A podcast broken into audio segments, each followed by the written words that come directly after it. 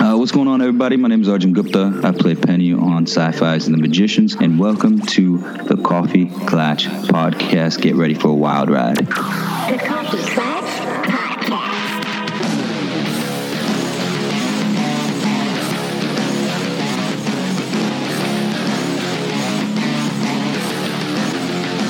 Welcome to the Coffee Clatch Crew, the Magician's special Arjun Gupta interview episode. I'm Jason Pistorino. I'm Christina Lomangino. Because of our Clatchers, we were able to get Arjun Gupta on our podcast and we had a blast. You guys sent your comments to him on Twitter, which was great. Thank you so much. I hope that encouraged him to come on, and he was amazing. It was really great having him on here. Besides the fact that he's our favorite character on The hmm. Magicians, he plays Penny. He's just a really nice guy. He's very well spoken, so knowledgeable about the character and the TV show. Gave us a lot of good insights. He was so laid back, even from the start of the podcast. He just put us at ease. And we left it in there because we thought it shows his character really well. And you get to really know the real Arjun. He was so chill, I feel like he would have sat with us for another hour. And we did have more questions, but I got in my head, like always, and I panicked. I was like, all right, don't keep him too long.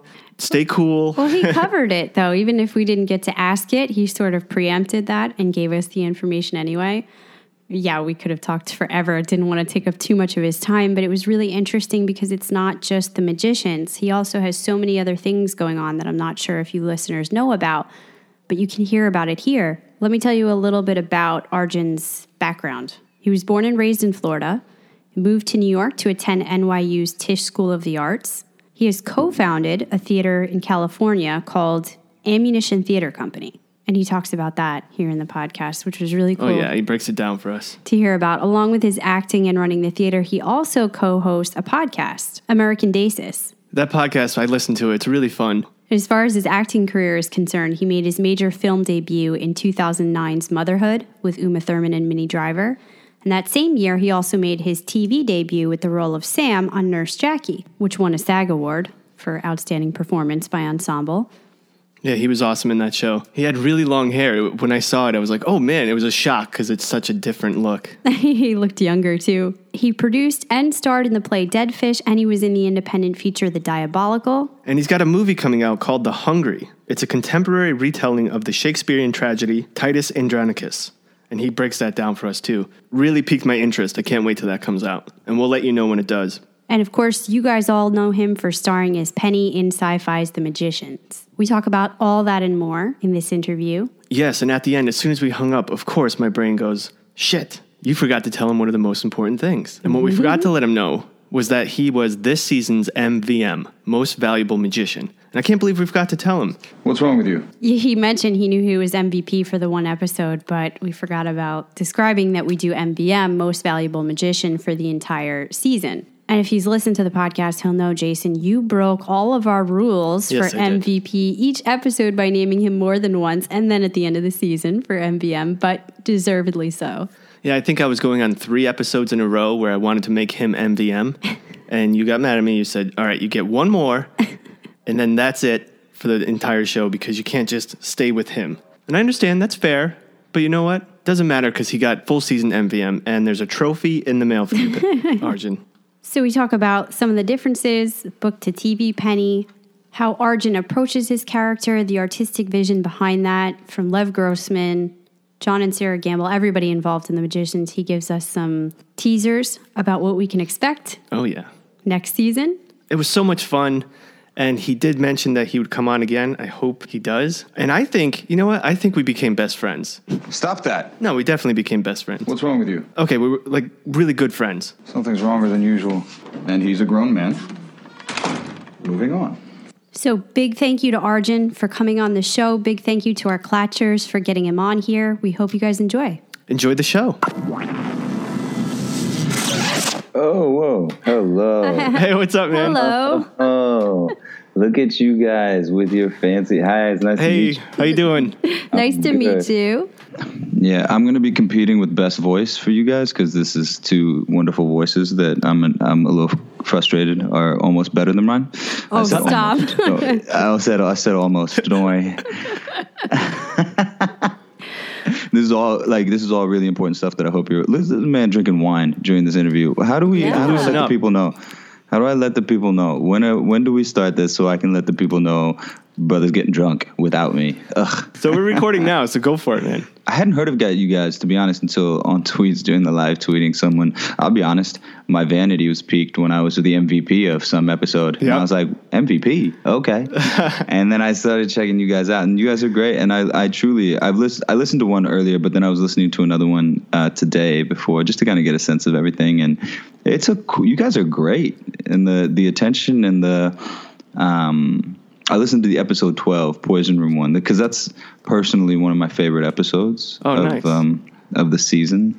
Just because I thought I really like the Sylvia and Penny relationship. I really like um, when Penny has these people that kind of show different sides of him because they kind of bring out the different sides of him and and and having someone that makes him feel like he's a big brother is just an interesting color for him and hopefully it's not the last we see of Sylvia I'm not sure Yeah. um, but we are the magicians so I, I you never know Of course. um, it was nice to to see I, I did bring up it did I was thinking about one thing y'all talked about though which was the um, I think you were talking about how anticlimactic the Reynard situation was Yes. and that there had and even I that you mentioned that the beast situation it was like build up and then there was like an anticlimactic thing Yes. and i thought about that and i think look i'm not in the heads of john and sera and i've never asked them about this so this is purely a theoretical thing that's based on the fact that lev and what Lev did with the books was to to really flip things on its head a lot. Um, for example, you know, he puts us with a mentor. Our Aslan slash Dumbledore figure is Fogg, who's not very good as a mentor. Nope. You know, because he's a flawed human. So you know, that's like a trope that he flips on his head. And so I, I I'm like. How often are things actually climactic in life, in real life? Mm-hmm. You know what I true. mean? the reality of life is that there aren't big bads in our day to day. Like that's not that's kind of a trope that's required for TV that I feel like John and Sera are like well, we're going to use this, but we're going to use it in a different way. We're going to use it in a way that what would really, what, what does this tell us about life? Um, what does this tell us about the way that life isn't, that is space of gray? You know, the beast, I loved that we started to see humanity of his. You know, Reynard, even though we only got a glimpse of it, there's, there's, it's not so simple. Nothing's simple in the show. And, and so it is anticlimactic, but I wonder if that, I wonder if that's the point. Um, and then just the last thing I'm going to tell you about is a little tease because I know a little something, something about season three. Nice. Please. Um, there are things that you there were things that you guys are questioning. There were things that you were like, ah, e. those those are not being ignored. Um, that I know, and so you know, it's unfortunate that I think if you watched, if ultimately the show was viewed at the end from the back forward, like if you watched all five, ten, whatever, how many seasons we did, I think all the answers would come through. But I think that when we're in the hiatuses, we don't know that yet. But I think hopefully another couple years, um, we'll have y'all's trust that we Uh, won't let things slide. I think it, that's sure. that's great to hear because when episode 13 came around, Mm-hmm. I was singing the exact opposite tune, saying this is very climactic. Mm-hmm. I love the Oh, yeah. finale. And Jason even said at one point, this show is now proving to us that they always come back around. Any threads you thought were That were dangling, lost? they address it. And Yeah. you're absolutely right. So I'm glad to hear that's going to continue. There's no polar bear in Lost. You know what I mean? There's no, there's no, there's none of that. if you guys remember. Anyway, Yeah, yeah, yeah. So that was my um. My, thanks for having me on. That was course. my really long-winded way of saying thanks. Oh, it's all good, man. on. No, something we did learn while watching this season is that the things we thought that the show might have forgotten about, and we would not complain, we would discuss it, and then the next episode or, or two episodes after, they'd explain that, and we'd be like, "Oh, that's exactly what we were wondering." And then we have a running joke that you guys are listening to us and recording the show after our podcast, and then releasing it. Everything we bring up, it comes on the next episode. Well, you know, maybe we are. I don't. I'm not in the writers' room Magic. too often, but there's yeah, exactly. There's magic. But I think that it comes from. I think that you know. I don't know if you guys. I mean, forgive me for. Are you, were you guys? Did you guys know the books before the show? I did, Jason did not. Okay. I feel like everyone that's involved in this is fans of the books. You know what I mean? And I think that if you're fans of the books, there's a certain type of storytelling that you're interested in. And I think that that's actually a kind of bond that everyone has. And of course, there are going to be differences, and we're not going to make everyone happy. And you know, there are things people are going to disagree with, and, and that's great. I mean, I'm I would I'm I'm happy when that happens as as a part of the show because you know that means that people are engaged. But I think I wonder if I guess this is more a supposition. I wonder if the fact that we're all like fans of a certain type of story storytelling means that um, the concerns we all have are the concerns we all have. Mm-hmm. we just have the opportunity to answer the concerns. Absolutely. Yeah. It was funny the way we started watching the show. It was a weekend, I think, and I was perusing through Netflix, just trying to find something new because we gurgitated a shit ton already. And I was like, Mm-hmm. "Oh, here's magicians. We love fantasy, right?" So, so I, uh, Christina was in the other room. I was like, "Christina, you want to watch this show called The Magicians?" And You didn't even tell me what it was called. Oh, I didn't. Okay. No, because I was so surprised. You put it on, and five minutes in, I said, "This is really familiar. I feel like I've read this before." Oh wow. And then she paused it, started freaking out. You know how book lovers do. Oh my god, I Yeah. read about this, and this is what. And then st- I was like, all right, we got a i- new show. I had no idea they turned it into a TV show Yeah. until you found it. And then we were hooked. And then we did the podcast about it. I'm glad to hear that. And then we bothered the shit out of you until you'd come on. Our Hardly fans, me. they are amazing. The, the Yeah. people No, they that, are. that listen And, to the um, show. It's great. No, I mean, I, the, we it's been um, you know, I'm on Twitter a lot with the show, and you know, I've talked about this a couple times in in other interviews. So forgive me for those that are listening that have heard me say this again. Um, but I'm a theater guy. I come from a theater background, and so for me, what I always missed about film and TV was that that sort of the relationship, the immediacy where I'm on stage and I can feel what the audience is responding to and not. And whether that informs me or not, it doesn't matter. It's just there's a there's an immediacy of a relationship that's that sometimes is well, that's all the time lacking in film and TV. But what I found that was interesting with being on Twitter and live tweeting, I was like, oh wow, I'm now seeing that a, g- a glimpse of that relationship again. And it's kind of amazing. It's thrilling. And people are so invested and so smart. Our supporters and fans are so smart. It's it's really cool. It's really cool. So i've, I've had a huge kick out of talking to all of you all. And a huge thanks to you two and everyone who is fans of the show. Thank you to coming Yeah. on here because Seriously. I just have to start out by telling you clearly you are our favorite character on the show. Penny is incredible. He was my favorite character from the books too, which I don't know if that was necessarily a common sentiment because there are some differences from uh, book to TV Penny. But I always Right. found that he was so interesting. Like there was so much more to him, so much depth of character. I think book readers are frequently disappointed by adaptation to TV. It's never going to live up to what they've built up in their head. And I think The Magicians is doing an amazing job of translating it, and especially with your character. Oh, well, thank you. I appreciate that. I was, um, I've had several friends, I had a handful of friends that knew about the books before I started shooting. I actually didn't myself. I read them after, um, once I got the audition, I heard about the books. So I decided to wait until reading until the audition process was closed just because I didn't.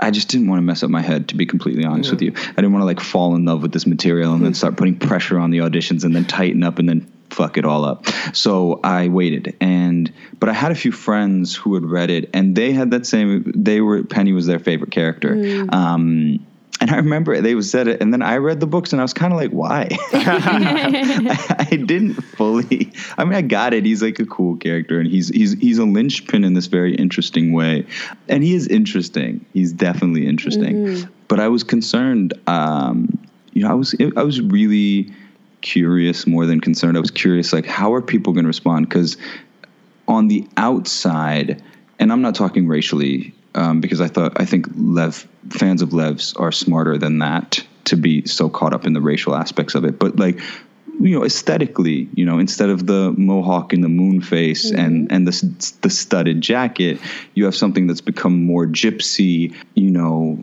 I like to think I don't have a moon face, and there's no mohawk at More all. More badass. So, so um, yeah, it's it's turned into something. But I, I, you know, I argue, and I have this argument with Lev. Um, uh, uh, I've had it a number of times um, where I think that the he he thinks it's a completely different character, um, and I I think that there's an essential truth to both of them that is the same. Yes. Um, but he doesn't. He doesn't agree. I could see where in the beginning it, it felt so different to me. And the longer the seasons go on, the more I'm finding they're getting back to those same main points with your character. They're just doing it in a slightly different way. And I love that. I love seeing how they reimagine it, but it's still Penny under all of that. Yeah, yeah and I, I got to give a lot of gratitude to John and Sera. Like when I came in to wanting to play, and, and actually a, a huge shout out to Mike Cahill, who's the director of the pilot, and he was instrumental in casting. Actually, I was testing, I was going down a path of auditioning for Eliot and testing for Eliot before Mike kind of presented and pushed in the Penny direction you know, I was basically playing Eliot the way I was playing Penny. It was like there was this like very like understated. There was like a glacial quality to it, um, and and he brought it to Penny, and it was really um, they, they've given me a lot of uh, leash, a lot of freedom to bring what I wanted to the character. They've given um, a lot of breath for me to kind of be the artist I want to be within that. And so I, I mean, obviously they're writing the story. Ultimately, I'm serving John and Sera um, and all the writers, and and I think they're doing a fantastic job creating the show they want to. So I'm serving them, but they, it's it's a, a huge gift as an artist when you are not uh, when you get that kind of leash and that to kind of do that because I wasn't interested in you know there was a trap of going with Penny, the like, oh, uh, uh, uh, too scared, like too skittish, Yes. kind of like I have voices in my head. I'm like, whoa, he's a guy, like kind of Johnny Deppish, Pirates of the Caribbean. Well, actually, that could have been kind of fun also. But I wanted, I wanted to go some. It was more interesting for me to go somewhere different, and it matched up with, you know, what John, Sera, and Mike wanted, and um, they've let me kind of roll. They've let me kind of roll with it. So, do you think the cooler actor or the cooler character was a result of when you went in to go for the part and you didn't know much about the actual book character and you were giving your own spin? Do you think maybe they dug it and they were like, oh, let's make Oh. this guy more hip? Oh yeah, I mean that's actually an interesting perspective. I didn't, yeah, because I came in with no book knowledge at all. Like I didn't know who Penny was or who he's supposed to. I just went off of the script and the sides, and I, for me it was like, to me it was a very simple thing. It was like, okay, this guy's heard voices for twenty years, hmm. twenty five years of his life. Either he's gone completely insane, or he's so skilled at compartmentalizing and pressing them down. Because I don't I don't think I don't think Penny's cool quote unquote. I think he's just really really guarded and has a lot of masks up and that can seem quote unquote cool. And so you know for me it was never about making him a badass or making it an eye. For me it was making someone that was just like desperately trying to keep it together and just like with that had to be an immense like he was he was a prison wall which is why Kady is such a necessary character at the beginning of this first season to see something else. Otherwise, with everyone else, he's gonna you're gonna see the same colors. Yeah. And you know, again, they they let me again, they gave me a few episodes. They gave me a little while, a little longer than I thought they would, to let me just stay in those colors of like I don't think I smiled until like the third or fourth episode. That's right. Um, and you know, again, that was like a risk I wanted to take, and again, I, I was allowed that freedom to do that because I was I was trying to build it up so that when you start to see the cracks, it ma- had more of an impact. That was what I was going for. Yeah, but going back to why they picked me, I don't know. It was probably the money I gave them that ultimately got me the part. Well, you know, I say cool, but I think you're right. We even have in our notes the fact that the insecurities that comes along with hearing voices, being different, growing up, and f- finding a way to guard it and guard yourself through it. It oftentimes results in you lashing out to people and you know being more rude or being more cavalier in certain circumstances, right? Yeah, and I, I I got from book and TV Penny afraid of being hurt. So so some of those walls are to protect himself. Very Oh, much so. absolutely. Um, there's a there's a concept that I love that I will um, I've called jackal language. Um, it's I don't know if this is actually like formally a psycho psychological language, but I've heard it through someone who was, and he, basically it's the idea that instead of coming from your place of vulnerability, you lash out. Okay, you you you become the jackal. So if you get cut off, in, instead of expressing the true vulnerability. When I'm saying cut off, I mean cut off in the in a, in a car situation. Uh, instead of expressing the whoa, holy, that scared me. I was afraid that I was going to get hurt. Um, you, you most people are like, "Fuck you! What the fuck were you thinking? You piece of shit." so and, and come from that jackal space. The other person, all that happens is they feel attacked. You know, and and you know it takes a special type of maturity and and uh, emotional awareness to come from that vulnerability and come to the truth that people aren't coming from a bad intention. For Penny, everyone's coming at him from it. That's that's his mentality. It's a it's a foxhole mentality, coming from a place of childhood trauma. Um, and I think that, in all honesty, most of the characters come from this place of not knowing what safety looks like. You know, I think that if you start with the six characters and then you even J- uh, Kady as she comes in and becomes one of the, the characters as well, and, and probably Dean on some level. But if you look at the seven of us, I think that all the characters are deeply troubled with vulnerability. Yeah, for sure. And you guys don't have grown-ups to help you, Mm-hmm. unlike not Harry at all. Potter. No. Dean, Dean Fogg does not help. He's like, all right, well, this sucks for you guys, but you got to go out there and I, I, don't, I don't even know how to explain it. Could you get to the point? Get it done Yeah. somehow. But we are done. I'm doing my own thing with with these other students left over, so if you guys figure it out. You know, Dean interestingly is so aware of his limitations that he's like, I can't. He's like, I can't. What What can I do? I'm. He says there's a line like, I'm powerful enough to feel there's a time loop, but not powerful enough to do anything about it. That's right, yeah. Which is such like a kind of a tragic thing. I mean, it becomes such a tragic. It's like, oh man. Um, I was gonna say one thing.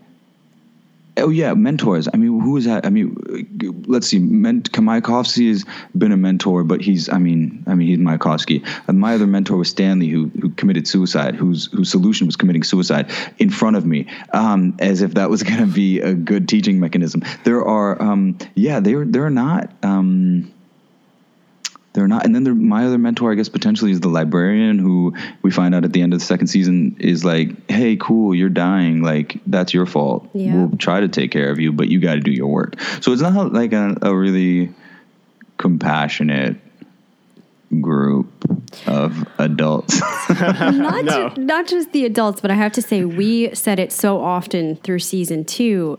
Penny's problems by all of the other characters are so frequently just kind of put on the back shelf. Like, oh yeah, Penny lost his hands and he doesn't have magic, but we have more important things to deal with, and he's constantly just coping with his own struggles without saying anything about it while trying to help everybody else. And, and we said in season two, become increasingly selfless and proactive and just this is what we have to do and, and I'm gonna I'm gonna make that happen Yeah. somehow. Which shows an incredible amount of strength, I think. yeah, it was a fascinating thing. I mean, for Penny to be involved in groups and just watching in the first season what that looked like, and watching in the second season, like, okay, um, I don't want to be the leader here. I don't want to be the adult, but I'm going to have to because I need you people. And it's never, it's not coming from like, this is what I'm happy to do. It's just like, this is what I got to do. I mean, there's a practicality to Penny, which I personally find quite, you know, I, I kind of admire, you know, he has the opportunity to run at the end with Kady. He can just be like, let's dip. Like, we can just travel out. Like, let's live life on some, like, I mean, he can go to another planet. Who knows? Where time is slower. And he's like, no, there's, this is something that needs to be done. I know that I need to be a part of it for whatever reason. And so he's like, let's continue on. Um, there's something interesting, and maybe that's a tragic flaw. Maybe there's tragedy. To be fair, I don't actually fully know what's going to happen, but um, the, it is it it's an interesting characterization of him. But yeah, Penny's selfless. He's very selfless, especially in season two, where it's more obvious. I feel like he's helping other people most of the time, even with his issues. His hands didn't work. Is he selfless? Is he? Is he? No, I'm genuinely asking. Is he? I- Because I- I, don't think about this. And see, now this is where it's tough because I don't want to be tainted by my book knowledge. Because if I went by Taint, taint away. if I went by book penny, I would say no. There there is always this element of caring about what happens to himself And when you were talking about lashing out before, I think about the scene in the book where he attacks Quentin. And and really he's blaming him for not, Yeah. you know, advancing to the second year as quickly as Right. the other two. But I think it also comes from a place of being hurt. Now he's not part Mm-hmm. of the Quentin and Alice group and moving on. And he does lash out because he's afraid and he's vulnerable and he's going to miss that, you know, threesome that they used to have together. But TV Penny this season feels like he is a little bit selfless at times. I do think what you're saying is true. There's a practicality to it. If you want it done right, do it yourself. And sometimes he has to do that. But especially the things he does for Kady, I think come from Okay, but that's a good. That's a okay, but that's that brings up an interesting question about selflessness and love in general, right? Is love selfless or is love selfish? Right? It, he's doing it. Yes. He's doing it for Kady, but he's really doing it for himself. Also, it's not. It's not. And that's not a bad thing. I'm not placing judgment on either way, but I, I don't think that, you know, I don't think that Penny. I don't want to sanctify him right now. I don't want that to start to become what's the narrative. I mean, uh, not that I can control. Obviously, everyone's open to their own interpretation, but I, I don't, I don't see him as a saint yet. I see what you're saying, and I see that there is the, the possibility of a path where he's walking around where he might be. If you watch, um, you watch Sherlock, there's, you know, he's a great man, but he might even be a good man, right? I think that there's there's elements of that at play with Penny, which I, I think will be um, kind of fun to see how they work out. I think he's you're starting to see more of the goodness for sure. But I, I, I yeah, I I'm love just arguing for argument's No. I love I love that that way of putting it makes total sense. And and I was gonna say yes, I think you're right with with Kady because there is definitely emotional entanglement. But the moment I really thought it was when he jumped in to save Quentin and pushed him out of the way when Reynard was coming. Was it episode twelve? And he he broke through there. You know the barriers went down, and he came in and Penny jumped in and pushed Quentin out of the way. And you know, we know that he doesn't like him per se that much. So, uh, was there anything to be gained for himself in that moment? I'm not sure. And I think that's the, the first time I really thought that. Right, but I think that that's to me that that's an interesting. To me, that's to me.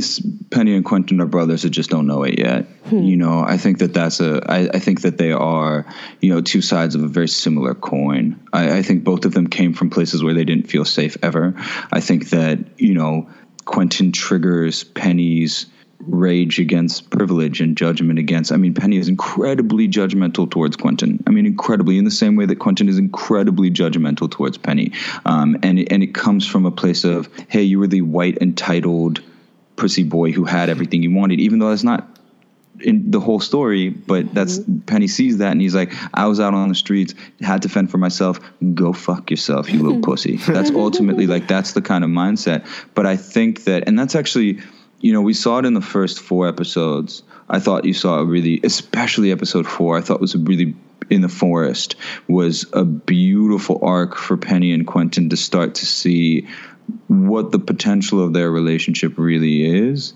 And they went away from it for probably long term reasons or whatever. I'm not sure. I haven't asked them or talked about it. But that episode was really, that relationship will always be one of the most important ones for me as an actor within the show and as a fan within the show. It's just between Penny and Quentin. it's very complex. We were just talking about that today. Well, you know, I think one of the things is, and I don't mean to harp on this, but for example, season one, I think episode one, Penny's helping Quentin and Alice, but he's helping mm-hmm. because he he- needs to shut Quentin up from his head, right? So that's the reason that he's giving, and he's very pissed mm-hmm. off. So he's helping, but he's always en- he always ends up helping because of some reason or the other, disguised, I believe, as because you're pissing me off. So I'm just going to do this to get you the fuck away, you know. But I think deep down, it's de- it's more than that. Well, I think that you're. I think in the first, I think that you're starting. It was always circumstances, and it was reluctancy, right? So that, that's actually there was like a theme in the first season of like reluctantly being a magician, and then what was exciting about the second season in Penny's storyline specifically was was the okay. I'm freed from magic after the first when my hands are gone. I'm freed. The voices, you know, and after the third episode, the beast is dead. I'm free. I got no voices in my head. I got I'm I'm like free. I could dip. And Mayakovsky brings that up. I didn't have a choice in the first season, and I'm speaking as Penny, not me. I didn't have a choice in the first season to learn magic. I needed to out of survival. Now I don't, and all of a sudden you're starting to make choices, and it is interesting to start seeing the choices that Penny does make because he does make choices that are service oriented. Mm-hmm. He does make choices that are for that are thinking about others over himself somewhat you know and he's starting and I, I don't think he understands it and i'm not sure that he's really that comfortable with it mm-hmm. but it is something that's happening. And and you know and i don't think he's conscious of it either. I don't think he consciously really thought through the decision to sign the thing. He was just like i, I got to do this.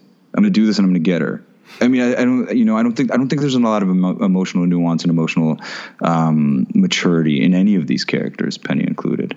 But what you bring up is kind of resonated with me, kind of that that that second season theme of choice. And you see it with all the characters now. You know, Eliot's making choices. Eliot's a, had a fantastic second season from the standpoint of like with that question of like, yeah, frankly, all of us are. I mean, if I never, I don't think I, I mainly focus on Penny, but um, if I kind of step back, everyone had that kind of choice to make. Yeah. There for was a beautiful arc for the characters. We talk about that in the season finale episode how you open up the episode with the Ember voiceover mm-hmm. introing to everything and he labels each of your characters. You know, the bitch, the mm-hmm. victim, the and we talked about how yeah, that was kind of fitting in a broad sense for season 1, but they've come so far from them that it no longer seems to apply because they are growing up a little bit and starting to make choices. A little bit. A little bit. Some, Little some more bit, than little bit. Others. Penny's still the scowl. Come on, Margot's still the bitch. Yeah, the- absolutely. But you brought up Eliot, and especially Eliot, I think has has come a long way from season one till now. When it comes to choice, and I gotta be careful what I say here, but Penny joining the order is very interesting because he Mm-hmm. had no choice in that, and I don't think he fully understood what the ramifications were, and yet he's not lashing out against it, which I find very interesting. If I found out Mm-hmm. there were all these strings attached and I had a contract for the rest of my life and then some on my soul, now they don't care about me, they're going to let me die.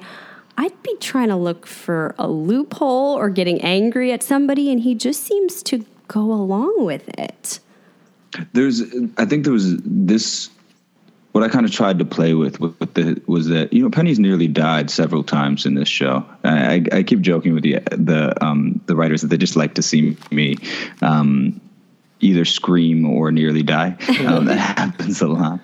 Um but i kind of thought that there there's i wondered if there's maybe some wisdom and some acceptance that along with i'm gonna die and I got three weeks to live. And what if it's like we're not going to, because it came in from me from the line. Everything that I think about Penny always comes from the script and like the words they write. Um, but he said, you know, we're not going to waste time. What are we? How are we going to deal with it? We're not going to waste time. We're just going to do what we have to do, right? And and I wondered if there's there's a detachment that comes with that that I kind of let play out. He's like, look, I'm I'm part of this. I'm there. This is what I got to do. This is the next step forward is to just do this. And and to go back about the order, he did have a choice. He could have stayed with Mayakovsky. Um, Yeah. He made the choice to do the order, and this is where I think this is where you know love making someone a better person or not or just making yourself or whatever doing things from a place of love he was like if i if i join this order then i can find out the name of the woman so that kady can go find out reynard Yeah. Mm. and I think that that you know that that's the that's the real motivation behind choosing the order is that I can help Kady. I was going to ask you, like, why the fuck did you leave Mayakovsky? He was yelling the entire time we were podcasting that was Mike like, why did he go? could have helped you. I know. I mean, I love I love my I personally He's cool as Mike shit, maybe man. my favorite character. He's so fun and he's like I just love curmudgeony people. I just get such a kick out of them. Grumpy old men are just so funny to me. Um, and and you know, and working with Brian is, is a true, true, true blessing. But um, I could see why Penny's like, I can't do with this. at least, at least the orders up front about stuff, you know. Except for the order wasn't very quick to start helping you. And then, as a matter of fact, they gave you a book and they were like, work on your asshole and maybe you'll get some Right. magic out of this. By the way, are you working Right. on your Kegels on the off season? Always. I mean, Yeah? I'm, I'm Okay. actually doing them right now. Okay, good. right now, just to make sure. Um, Yeah, but yeah, I'm interested to see how that the sphincter magic plays out because we kind of just mentioned it and it hasn't. Um, I've actually always had this joke about Penny is that she doesn't really do magic on the show. He travels obviously, but you know, a- and every time in season one, everyone's tutting. Um, in the it happened in the second episode. I started to realize, you know, uh, Kady um, does a force shove to the beast, and Quentin does the magic to to get a, the the time stopped, and um, Alice is killing moths in front of him, and I just take a chair and throw it through a mirror. there's, there's no, you know, um, Quentin sends me a four shot. I go and I punch him. Mike is it Mike or Matt, Eliot's boyfriend? Ah, shit, Mike, I think he um, he tries to stab, and all I do is tackle him. Like it's just like it's interesting that Penny doesn't do a ton of magic in general. Um, so you know, maybe Kady I won't does have all to the work punching, my asshole so. too much. Sorry, sorry. No, no. I stepped on you. My bad. I was saying Kady does all the punching, so yeah, exactly. She's got she's got the punch down. you probably can't answer this. And if you don't know, then this is even better because we can get your real opinion. Okay, you're dying from the poison. Magic. Me or Penny? Sorry, I said not to do that, right? I said Yes, make you sure I don't say you. Penny's dying because of the poison, right? But now magic is dead. So that magic poison, wouldn't that be dead? And now you're no longer dying? Right. I mean, I hear the logic behind that, but I think there's probably more to the story. I don't think that like magic's. I have a hard time believing that magic is going to cease to exist entirely. Um, you know, I, I don't know, but we because then they say that that. I mean, at the end, that lamprey person was after Alice. Yep. You know, there seems to still be some sort of, and Julia, Julia. is doing some magic throughout. So I mean, I think that there's. I think I'm hoping that in the third season we get to understand the mechanics behind magic a little bit more. Um, you know, we've gotten we understand that there's a wellspring and then a plumber, but I think there's. I mean, I think that that's one of the big from like an esoteric level of the show that's like a big cliffhanger as well is like what is what is magic like what is it that we're using why can some people do it why can some people not and I, i'm hoping and i i i, I have a feeling that, that that stuff is going to get answered. So I mean, I don't know. I mean, I don't know what happens. Is Penny dead? Dying? He's not dead. I mean, I can tell that, but um, because I'm going back to work. So. Well, I guess I could be in the underworld. I guess I could be. Who the fuck knows, man? But Look at um, Alice. yeah, but you know, I, I don't know. He might be. He might be because it's been two months, and I'm. I think Penny and Kady we see- are the only two characters we don't see after right. the, after that two month Chiron. So Yeah. who knows where they are? They might be it's, chilling. it's a good point though because we say magic is dying, but it, it it's not really. It's being controlled. You see, there's something bigger at work, and they kind of turn it off and on at will. The plumber comes in. Right. You guys don't get magic anymore. But I think we want to believe that, obviously, because we don't want anything bad to happen to Penny. We're looking for loopholes of how that could work out better. And even if he survives this, he's still got the problem of not having his hands and them not really giving him his magic back. He just keeps getting the shit end of the deal here. Yeah, but is anyone getting a good deal on our show? Like, who gets a good deal on our show? like, That's true. no, they don't. That's true. Yeah, but it, we felt we kept saying this season that we felt bad for Penny, and especially the latter half of the season. It felt like this show was beating on you, and it, I mean, it was Yeah, fun to I watch mean- it, but No, I mean it's. I mean, as an actor, technically, it's um, not technically, but as an actor, it's fun. Um, But yes, I mean, Penny gets he gets it's a constant every episode, life or death. I don't think that any. I don't think. I mean, there's emotional stakes for everyone else, but I think on Penny's level, it's a life or death situation almost every episode. Um, and again, that's really fun for me to play. Um, but I'm glad that, that I'm glad that you guys as an audience haven't gotten tired of that. That's exciting for me. That's No. great. Good. Cool. And we didn't get to congratulate you for a third season being greenlit. Oh, thanks, man. I appreciate that. we saw you guys all celebrating. Where were you when you found out? Where were you? No, Where was question. I? I've been. I might have been in India. I think I was in India. I've been in India three months out of the last six months, back and forth. I've been back and forth with India a lot wow. this year. I've been traveling a lot, and um, so I don't. I think I was in India. Uh, I'm not really sure. I actually haven't been. I've spent very little time in New York or LA, so I actually haven't seen the cast since since I left. Since the premiere, since like around the January time when we were doing some press in New York, um, I mean, I've talked to all of them on the phone. We, you know, we we text a lot. We you know right now we're all doing the scrambling of finding houses and figuring out where we're gonna live. We get back up there next month and start shooting. So Oh, um, wow. Oh, goodness. Shit. yeah, so we're getting back to that time where it's like, okay, cool, it's gonna be really exciting again. So I'll have all the information, all the spoilers soon. It's exciting, man.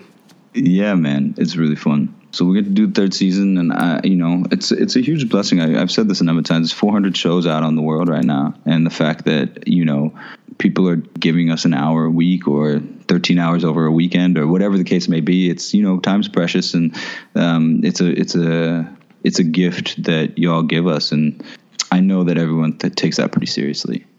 Oh, for sure.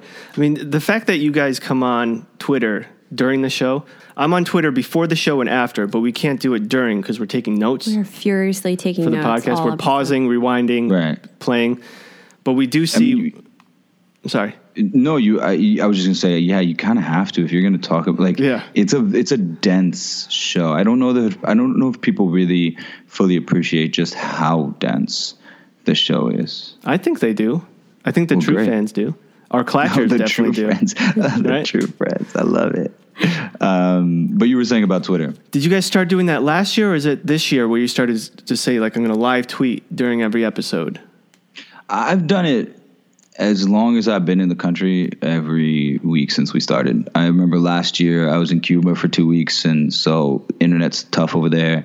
Um, this year I was in India, a, like actually India about four or five of the episodes. I tried to tweet in and out, but, but I was it was ass cracking dawn over there when it was. So you know I love everybody, but I wasn't trying to wake up that early to, to tweet. Um, so as long as I've been there, yeah, we I think most you know, um, and everyone has their own relationship with with the Twitter and and the live tweeting. Um, you know, I think that Jason has tries to do it a different way. Hale does it a different way. You know, me and Summer like to. I mean, they got to the point to this end. I was just having so much fun with Summer. I wasn't even really like tweeting the episodes. I was just tweeting at her.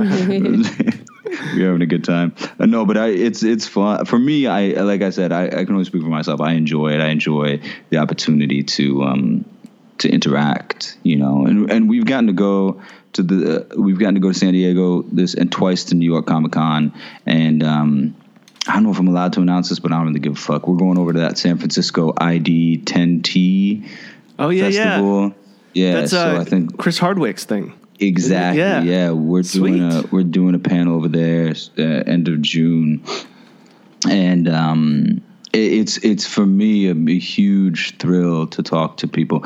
You know, we had this experience in New York Comic Con that was in October of last year, and I'm gonna tell y'all, end of the season is always gets a little bit to be a grind. You know, it becomes a little bit. You know, you're in the thick of it. You've been working many, many hours every day. All you're away from your families, um, and as much love and as much as the love you have for the crew, as much love as you have for the material, as much love as you have for the thing that you get to do, you get it gets tiring.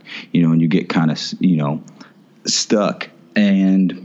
I went to New York Comic Con and it was such a beautiful gift to be there. And we talked to a lot of the people that came to the panel afterwards and just like, you know, talked to them. And, you know, um, you know, I had a question from a young Indian gentleman saying, talking about what it meant for him to have an Indian character that was not, you know, beta and emasculated in certain ways and what that meant for him. And, you know, talking to people about, you know, Jason had someone talking to him about, he struggled with depression and watching how Quentin handled the things it just gave him a sense of strength. And someone was talking about how you know her, and her mom have nothing in common and have really going through a hard time in their relationship. And and this is something they can bond over. And hearing those kind of things is is um it puts things back in perspective of like why at the core we want to like I'm an artist because I believe in service and I believe in the power of storytelling and I believe in the impact it can have.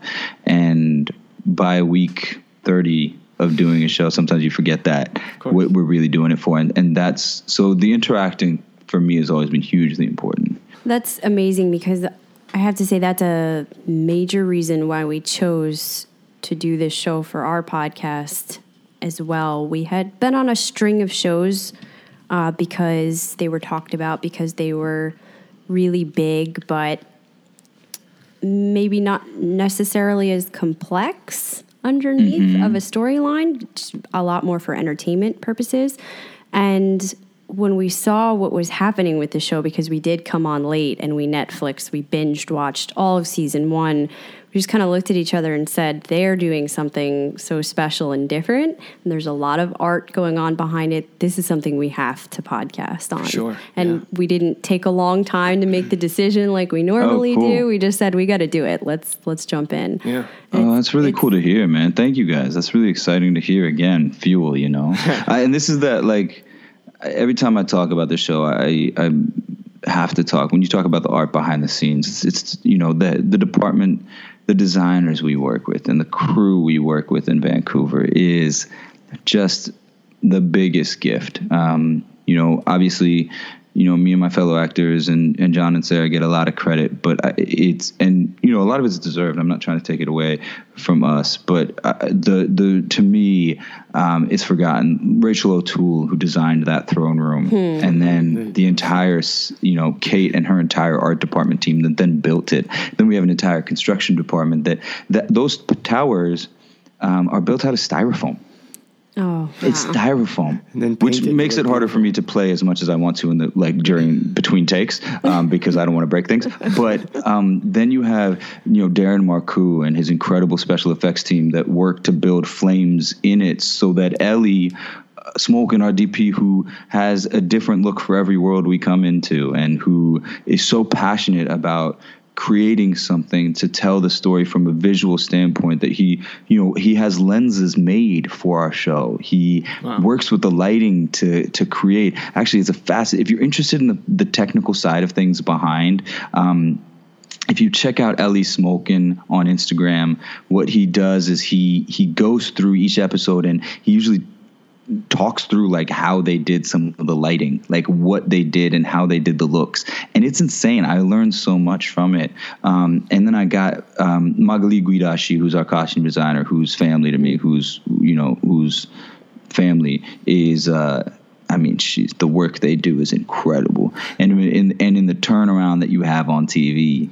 Oh, two episodes from now, you got to create Loria oh crap so what do the guards look like? What do they dress like? What is the whole aesthetic look of that to design an entire world build it the fairies and what they did with the fairies which was like so creepy and beautiful in this way. It's just we are blessed with um, true artists across the board um, behind the scenes and it's uh it's you know it's a gift it's a blessing. Oh, we makes our jobs a lot easier we can respect that so much. Jason and I, that's that's our background. We're both artists, and Oh. so watching that, I mean, not practicing fully. You more than me. Um, by day, I'm an art therapist. Um, and Oh, amazing! Jason's a web. Let's talk about that. a what are we talking about the magicians for? Let's talk about that. What's happening? We met in foundations course, which, Which is, is- like Oh, a year of boot camp, art boot Fine camp. arts boot camp. Yeah. basically. Whereabouts?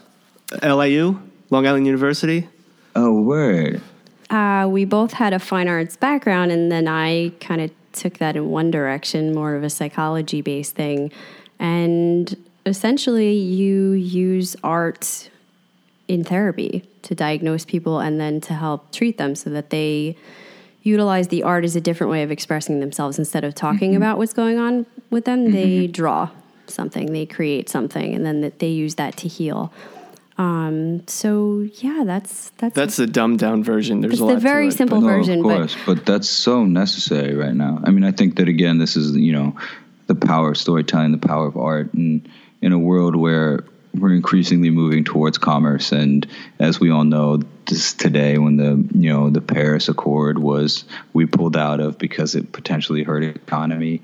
You know, again, when money is the bottom line, it's even more important for us to stress and talk about the importance of art and talk about what it does, not just from like it's fun and escapist, which is true. And look, our show is that as well, and I'm, hmm. you know, it's, and that's important. And you know, listen, when everything's the shit, you need to break somehow. You need that, but you know the other aspects of it the work you're doing the work that we want to do on a deeper level it's it's necessary to me Yeah, for sure. Uh, yeah, I couldn't agree with that more, and that's that's really my passion. And Jason is a web designer, so he does it on the other end of things too. I do- Art has been in our lives. Oh my god, It's- it's you guys, you guys can't see him, but you should look how shy. You should see how shy he is right now, and he's he's it's so cute. it's very sweet. He can't talk about Y'all himself. He gets very nervous. Y'all don't have y'all, maybe I should take a photo of this. I might just take a photo of this whole situation as we as we as we're as we're doing this. Oh fuck! Come on, iPhone, work with me. There we go. Here we go. iPhone commercial. Yeah, yeah. Excellent. And you're actually recording. It's half we use it for the podcast studio, and the other half of this room is for Art studio. our own art. Yeah. Oh, cool. You can't see it, but I can Yeah, see some piece right back there, the tree. Oh wow. I don't know if you can see. Oh cool. Look, this is amazing, guys. No. now you're messing up our camera. Good job. I, I'm uh, listen. If you if you know me better than this, I'm I'm a shit disturber. It's kind of, people. The people in my world know that I'm a shit disturber. I like to disturb shit. It's See, all good. let's disturb it. Let me disturb it. That was on our Um, question list, actually, Jason. Oh yeah. What is that? Who's the troublemaker on on the cast? Well, define troublemaker. You know what I mean? Like I'll disturb shit. That's not always necessarily trouble making. Um, Jason like is our practical joker kind of dude on set. Him and Jade actually Jade and Jade and Gary Brooke who uh, he they have a big prank war throughout the thing. I've tried to get involved with it, but I'm not a huge prank guy at the end of the day. Um, but I like to disturb shit. Yeah, I don't do pranks because I'm always afraid of what's going to happen back to me. So I'm always like, I don't want to Yeah. do that because then what is he going to do back to me? It's not worth it. Fuck it. but we do. I, I, I will say that we do have a lot of fun on set. We do have a lot of fun. We we we know um, the blessing that it is to one, you know, all of us are young actors, but I don't think any of us are have had it. We've all pounded the pavement. I think we've all, as actors, really, you know, uh, have worked hard to get where we are, and I think that there's an understanding, there's an appreciation that comes with that. Of like, hey, man, my friends are not working right now, and I am, and I get to do what I get paid to do what I want to do, and I get not only that, there are people that are putting money to allow me to do it uh, in a beautiful way. You know, where I have, I'm not in a black box theater in New York or LA imagining that there's a throne room. No, there's a fucking throne. there's a fucking throne and a crown that I get to put on my head. Um, that people, that talented, incredible craftsmen have spent weeks on. There's, um, you know, it's it's a it's. I, I feel like and and Chris Fisher, who's our producing director, who I want to throw love to, who's um, kind of our liaison up there, kind of he kind of steers the ship up in Vancouver. Um, he is beautifully positive in that way, and like he's like, man, let's have fun, and and it's just I've been on sets where people forget that this is supposed to be fun. And that's that's always that's always sad. Um, so I feel grateful again to be a part of this, and you know that's something I actually learned a lot from when I was working on Nurse Jackie from Edie Falco because she was the um, she was the best at that, the best I've ever seen at that. You look so much younger with Nurse Jackie. Your hair. You got to bring It's, that hair um, back, bro. You got to bring I that hair back. I mean, it's hard to grow that hair back now. I, I don't know. I keep going shorter and shorter, and I keep liking it. Um, but yeah, Nurse Jackie. I mean, it was also a long time ago, bruh. Yeah, it was eight true. years When ago. wa- fam, is that- I oh my started that goodness. show. Yeah, it's been a while. Yeah, man. 2009 was my first episode on that. I know we're keeping you a long time, but No, so I'm, I'm good. I'm good. We You just- got questions. I have to ask. We did some research, and so I don't know how accurate it is, but it sounds like Mm-hmm. you're doing a lot of stuff. I mean, I don't know how you keep track of it all. You're coming out with a movie soon too. Is that true? Yeah. The Hungry? This, the Hungry. Yeah. Um, thank you for letting me talk about that because that was a that's been probably one of the most rewarding experiences I've had on just so many levels for me is adaptation of Shakespeare. It's Titus Andronicus. It was it was maybe one of the most challenging parts I've ever been given. It's um diametrically opposed to who Penny is, and it's is so fun. You know, he's uh the black sheep of this family, such a runt. It's so fun. He's just getting, he's so feckless, is the word I want to use. And I shot it in India. It was a fully Indian UK production. Um, and for me, I'm very connected with my homeland. And I go back there often, and it was always, my connection there was always personal and familial. Um, and to have it be professional and work with, and see just the insane talent that exists over there and and work with people my age and work with people of my generation that were you know coming up and doing their thing. It was so inspiring so gratifying on on every level. Plus i think it could be a really fucking good movie. I think it could be a really fucking good movie. It's going to be really interesting. It's really dark. Again what excites me as an artist is taking things that are taking a risk. Um, i mean this could completely crash and burn but it's ambitious as fuck. It's an ambitious film. And um, you know, and I got to work with legends. I've been blessed to work with a lot of legends in, in, in my short career so far, and and everyone that I get to work with, I learn from so much. And um, yeah, so we'll see. I mean, they're editing it. They're gonna they're gonna have to do the festival route, and, and we'll see what. You never know what's gonna happen with that. But just the experience of it was in, uh, just ah beautiful, huge, huge, huge, huge. Well, we'll definitely keep our eyes out for Yeah, let it. us know if you need us to, Yeah. to Oh, talk don't about it or whatever. Oh, don't. You can plug worry. away. I, am I will be all over that project. That Sweet. project is um, that's very near and dear to my heart. Yeah, and then you know, I try. You know, I, I yeah, I try to do a lot of things. Um, you know, I realized that things kind of coincided with things kind of taking a turn. Was when I started to have things that I was. Um, that I was in control of, that I had on my plate, so that when I went into rooms and went into auditions, frankly, I wasn't like, all right, this isn't the only thing that's going on. Like, cool, if I get this, great. Like, this is beautiful. But if I don't, you know, I still got to go home and do a ton of work for this other stuff that I'm doing. And so there was, um, there was a liberation from the pressure and the need. Um, and, you know, counterintuitively, but a big lesson to all of us is that when we let go of that, you know, things start coming our way um, that are the right things. You know, I was working on How to Get Away with Murder before The Magicians, and um, you know, it just kind of both of them came at similar times, and Magician kind of ended up being the one that was a, better fit for me. And I, you know, I can't be, and I love those guys on How to Get Away with Murder, but I'm having a blast on The Magicians. It worked out really well for me. Um, so yeah, so I did that. Yeah, I got that movie coming out. Um, I do a podcast called American Desis um, that we um, we've kind of taken a small hiatus, kind of rework a couple things, and I've also been traveling a lot and um, dealing with um, some family stuff, and so. We kind of took a little break from that, but we're getting back into it. Um, actually, I'm going to be in New York I'm sorry. Can you tell us what that podcast is about? Oh, sure. It's it's called American Desis. Desis are people from South Asia living abroad. Um, so it's kind of we just talk to to brown folk, kind of let people know what it's like to be brown in the world today, and, and whether it's different or not. And sometimes it's it's not, and sometimes it is, and it's just another way in to talk about humanity and identity through through our lens. And for us, you know. For Akash and me, who's my co-host and, and co-creator of the whole thing, who damn funny dude, damn funny dude.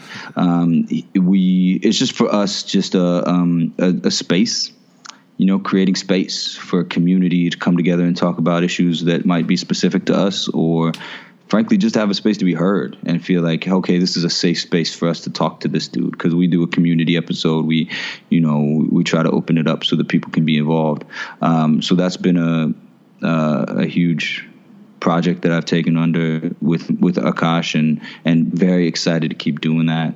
Um, we might we're going to be working on a potentially a book that might come up with that. So just to kind of let it come out in the world in the, the way. I mean, people, you know. I don't know. I don't. We don't really know what the fuck we're doing, but we're doing something, and we'll see what it ends up. Hey, that's- out We know be. that That's how this started three years ago, and it was just There you go. for us to have a place to talk with our friends and people we know about stuff we're passionate about. And we didn't think it was going to be anything, and it wasn't for a long time. It was just a hobby. Um, but But now it's a thing. It's getting That's the there. thing. It's Yeah. there. Yeah.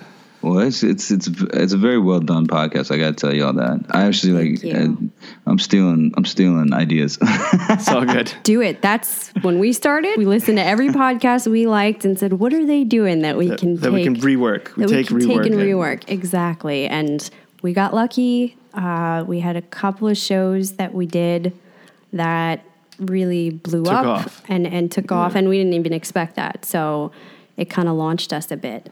Um, and now we have you on here. Yeah. Look, look how far we've come. Seriously, it's an honor to have you on. Oh, please, you, you're too kind. The last project I'll talk about, though, just real quick plug, Please. is, a is um is a theater company I co-founded out in LA called Ammunition Theater Company that's doing exciting new work um, and bringing again voice to the voiceless as much as we can.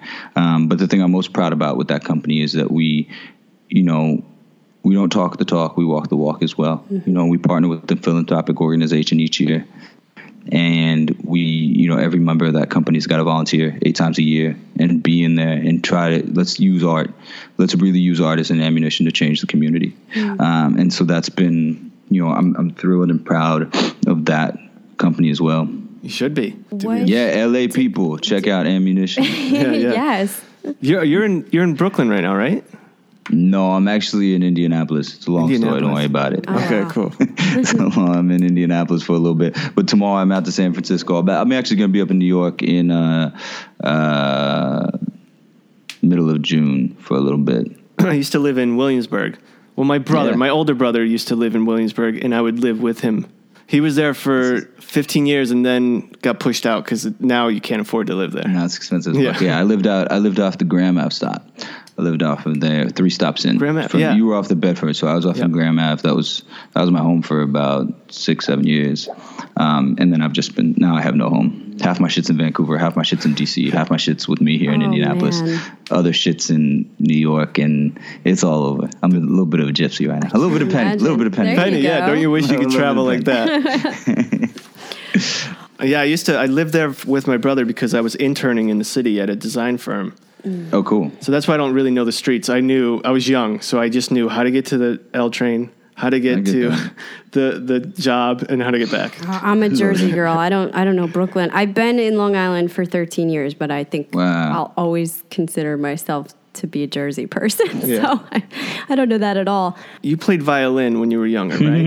yeah. and and you've you've talked about how they kind of utilized your skill with the violin to Oh, choreograph your magical skills, right? Yeah, so actually, the tutting is a yes. Again, the tutting is something. You know, I, I couldn't talk about this when we were doing press for season two a ton because it hadn't aired yet. But I don't, I don't tut much because my hands are broken. So like I. Can't, it was the t- I had the least tutting lessons out of anybody, but um, we have amazing Paul Becker and uh, Kevin Lee out in Vancouver who are our choreographers and they choreographed to our strengths. I mean, they had meetings with us before the first season and talked to us like, what is your strengths, what is your not. You know, uh, Alice, uh, Olivia has a certain issue with one of her fingers, so they like work with that and work around that to build into her what she does. Um, you know, they had their ideas based on characters and stuff. And you know, in the second season, we were in Fillory and they wanted to infuse like because the world was magical, they wanted like it was bigger movements. It was like that, that. But for me, they knew that my left hand was more dexterous than my right from like a, a finger movement wise, just because of playing the violin for so long, and and they just kind of you know, Kevin's there every time watching and seeing, okay, this is what you do. Okay, for the next tut, let me build into this, build into this. And so, um, yeah, I mean, that's, it's again, another, another base of support, another branch of support, another route of support, I should say, that we have as actors to help us, you know, do the best we can. I think it was cool because that could have been, man, in the beginning, I would have been worried because that could have been pretty corny, right? Oh, yeah. You know, hand- like if hand someone told you about it, like, oh, we got this shot for you. What you guys are going to do is like hand movements, right? And you're going to it's Right. give magic. That could have been bad, but it ends up being beautiful and It feels almost real. better than having a wand. It felt like, Oh, yeah, wands are kind of corny. Look Oh, at what yeah. they can do, you know, in, in Oh comparison. no! I mean, has You it ever? I mean, I'm a big Harry Potter fan, but uh, how did you not lose your wand more? Like, honestly, like, I don't.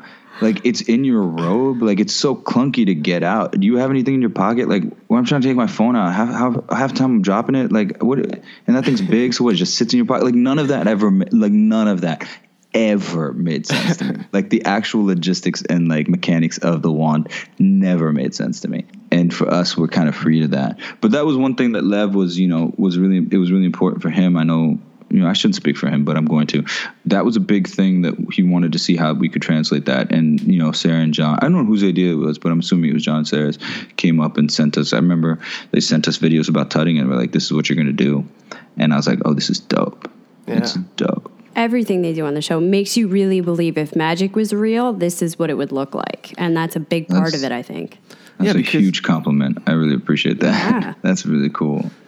And what it does is it shows you that magic, even if you have the skills and you have the magic within you, you have to work really hard to utilize it. And then Mm-hmm. once you know how to use it, it's still like real life. Things happen. Like magic doesn't cure all, right? Right.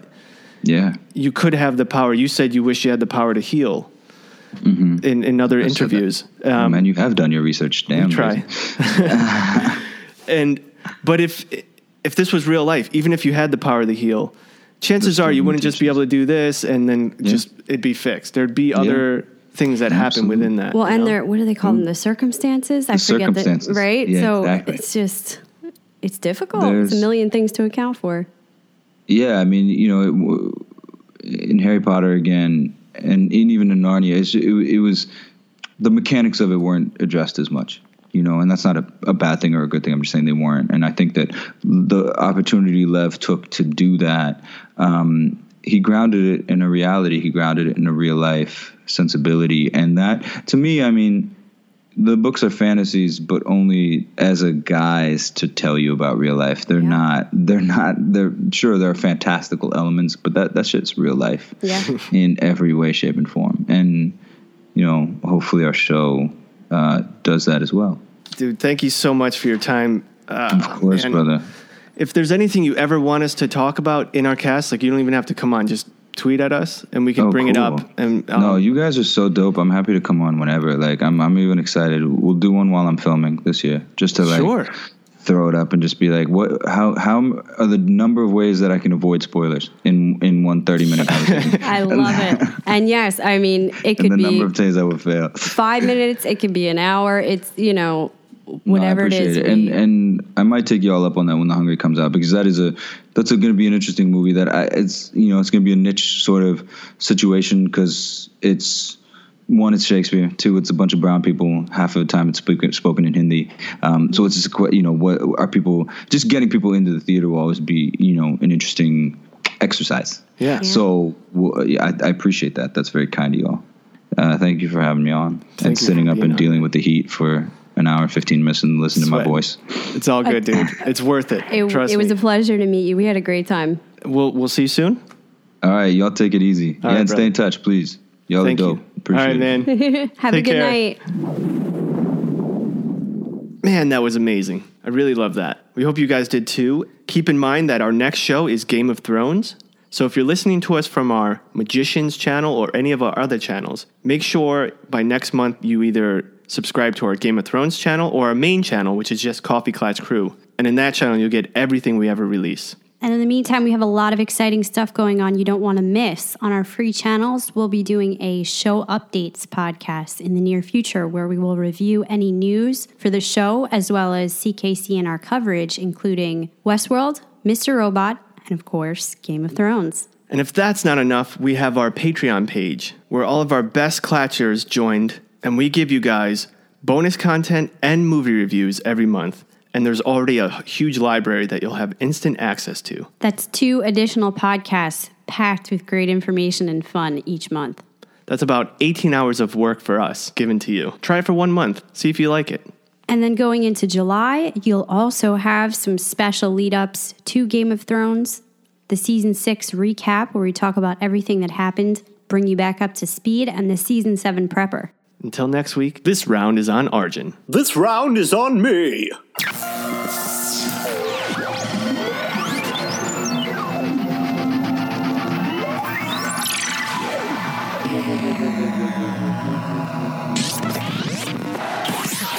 Please hang up and try again.